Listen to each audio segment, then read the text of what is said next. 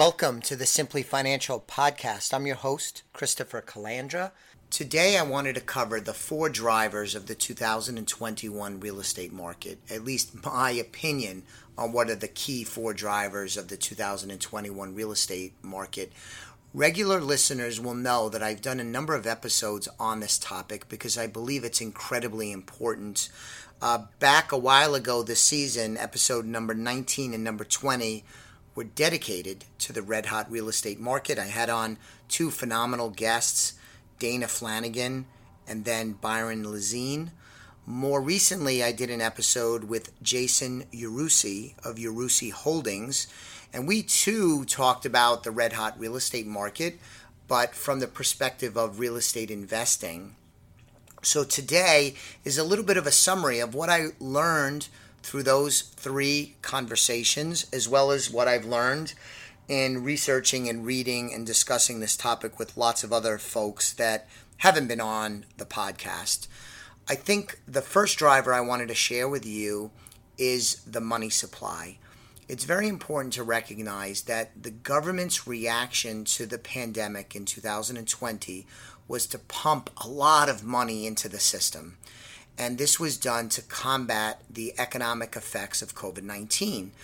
This is right out of the government's playbook. This is the same thing that the government did during the Great Recession back in two thousand eight, two thousand nine.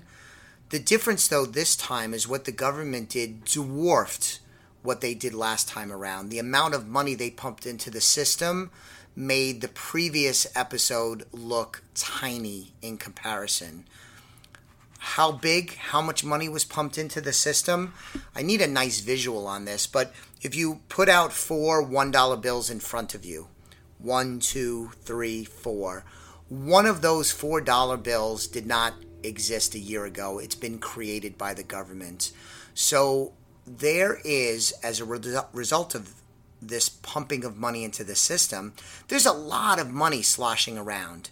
And a lot of people have a lot of money for a variety of reasons, including this very important pumping of money into the system. And so with this money supply increase, this money sloshing around, a lot of it's making its way into the real estate market. It's looking for a home, and a lot of it is ending up in the real estate market.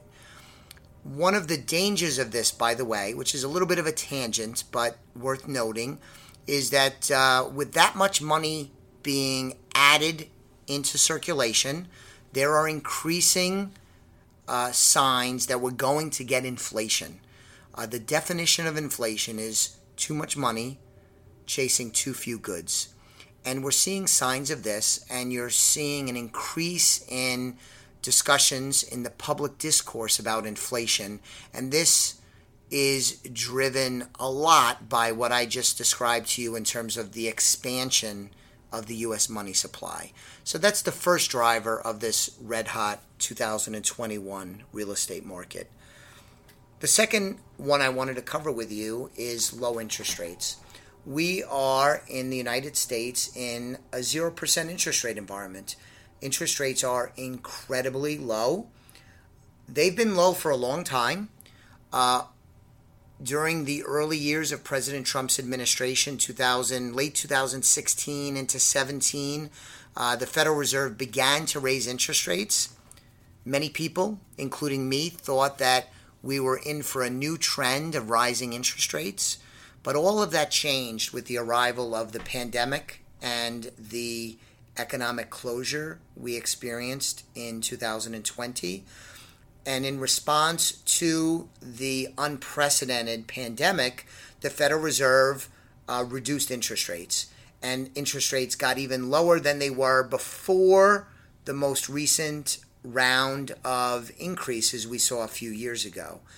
And the Federal Reserve is on record saying that they expect that this low interest rate environment, this historically low interest rate environment, will not be changed probably until two thousand twenty-three.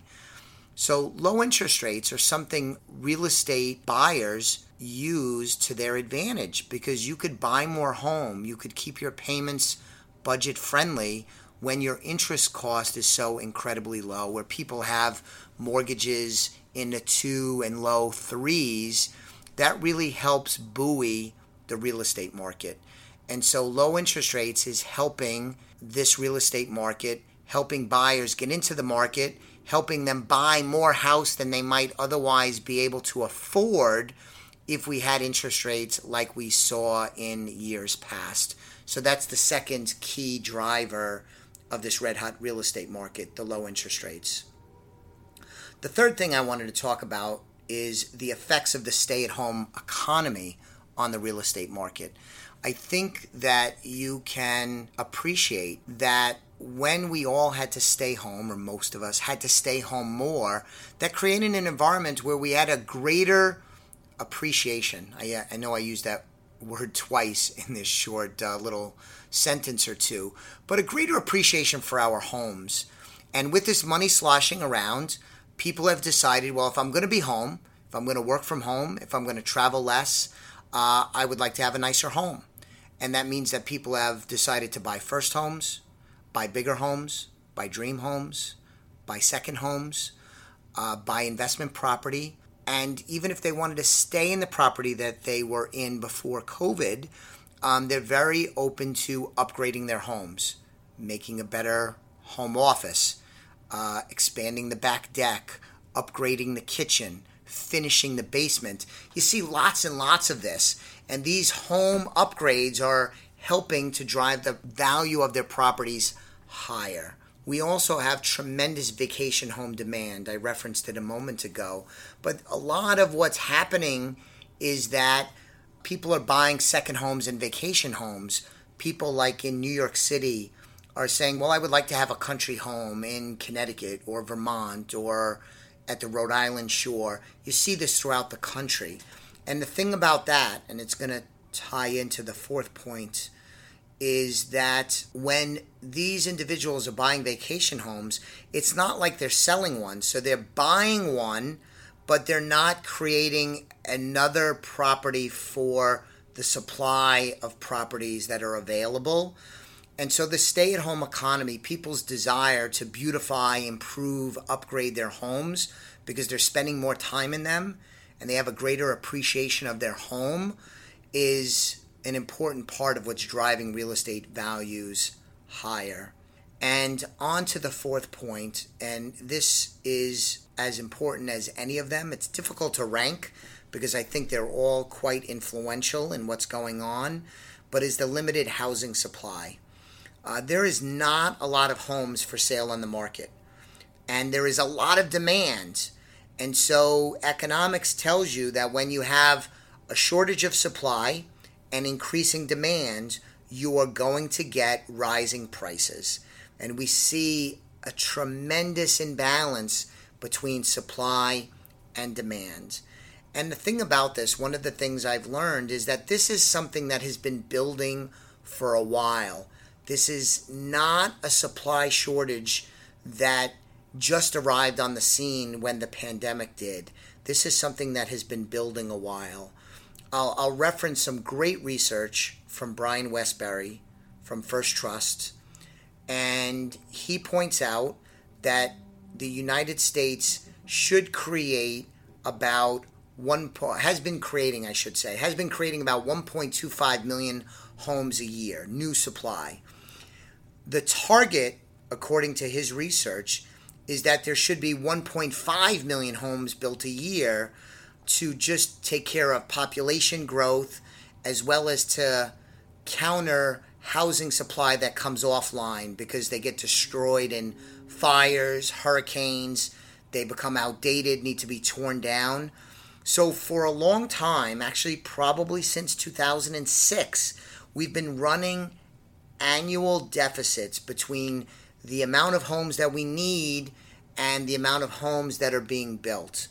And when the pandemic hit and all those other factors came into play, it really exaggerated this shortage of supply. It made it seem like it arrived overnight, but it had been building for a while.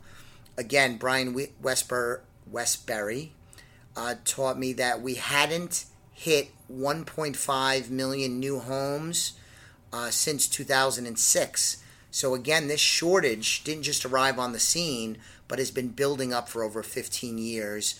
The pandemic kind of unlocked uh, this shortage supply when we had demand increase. Crazy set of events. But this limiting, uh, limited housing supply is a very important driver in why the red hot real estate market has occurred. And the thing about the limited housing supply, just like most, actually all of these four points, is I don't see how any of them change anytime soon. This increased money supply, I think it's here for uh, with us for a while. Low interest rates, I already said. The Federal Reserve is on record saying that they're going to keep rates at or about where they are until two thousand twenty-three. The stay-at-home economy, granted the economy's opening up, people are getting vaccinated, the numbers with COVID are better and better at this point, could change, but things have improved a ton over the recent couple of weeks. Uh, the stay-at-home economy, I don't think we're going to go back to how we were before COVID. Things changed and probably changed permanently in many instances. And with this limited housing supply, I don't think it's going to change soon. You can't just go out and build new homes. Uh, there's a life cycle, there's zoning regulations, there's a lot at work. So I think this real estate market, the conditions that are driving it are likely to stay with us a while. I am not one that predicts that the real estate market is going to have a significant downturn, especially anytime soon. I could be wrong. Circumstances could change and I might alter my opinion. But at this point, I think this strong real estate market is going to stay with us for a while. That does not mean that we'll necessarily have such explosive price increases as we've experienced in the recent past. But I'm not in the camp that believes we're in for a significant decline. I just don't see it given these four drivers sticking with us for a while. So thank you for listening to today's episode and my summary of the four drivers of the two thousand twenty-one Red Hot Real Estate Market. I will be back with you on the next episode of the Simply Financial podcast very soon. But in the meantime, please go to my website, w w w dot elliott wealth dot com. You could find more information about me and my team and how we work with clients, help them achieve their financial goals and win with money. I'd appreciate it if you check it out. Thanks for listening today. The views expressed are not necessarily the opinion of SagePoint Financial Incorporated and should not be construed directly or indirectly as an offer to buy or sell any securities mentioned herein. Investing is subject to risks, including loss of principal invested. Past performance is not a guarantee of future results.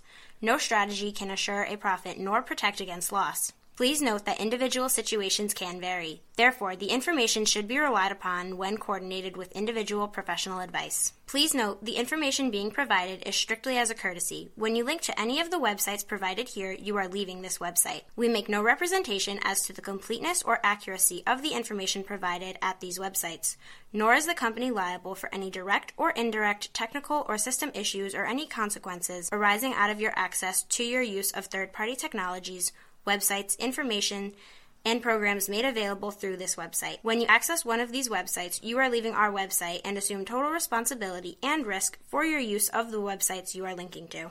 Securities and advisory services are offered through SagePoint Financial Incorporated, member FINRA S I P C, insurance services offered through Elliott Wealth Management, L L C, not affiliated with SagePoint Financial.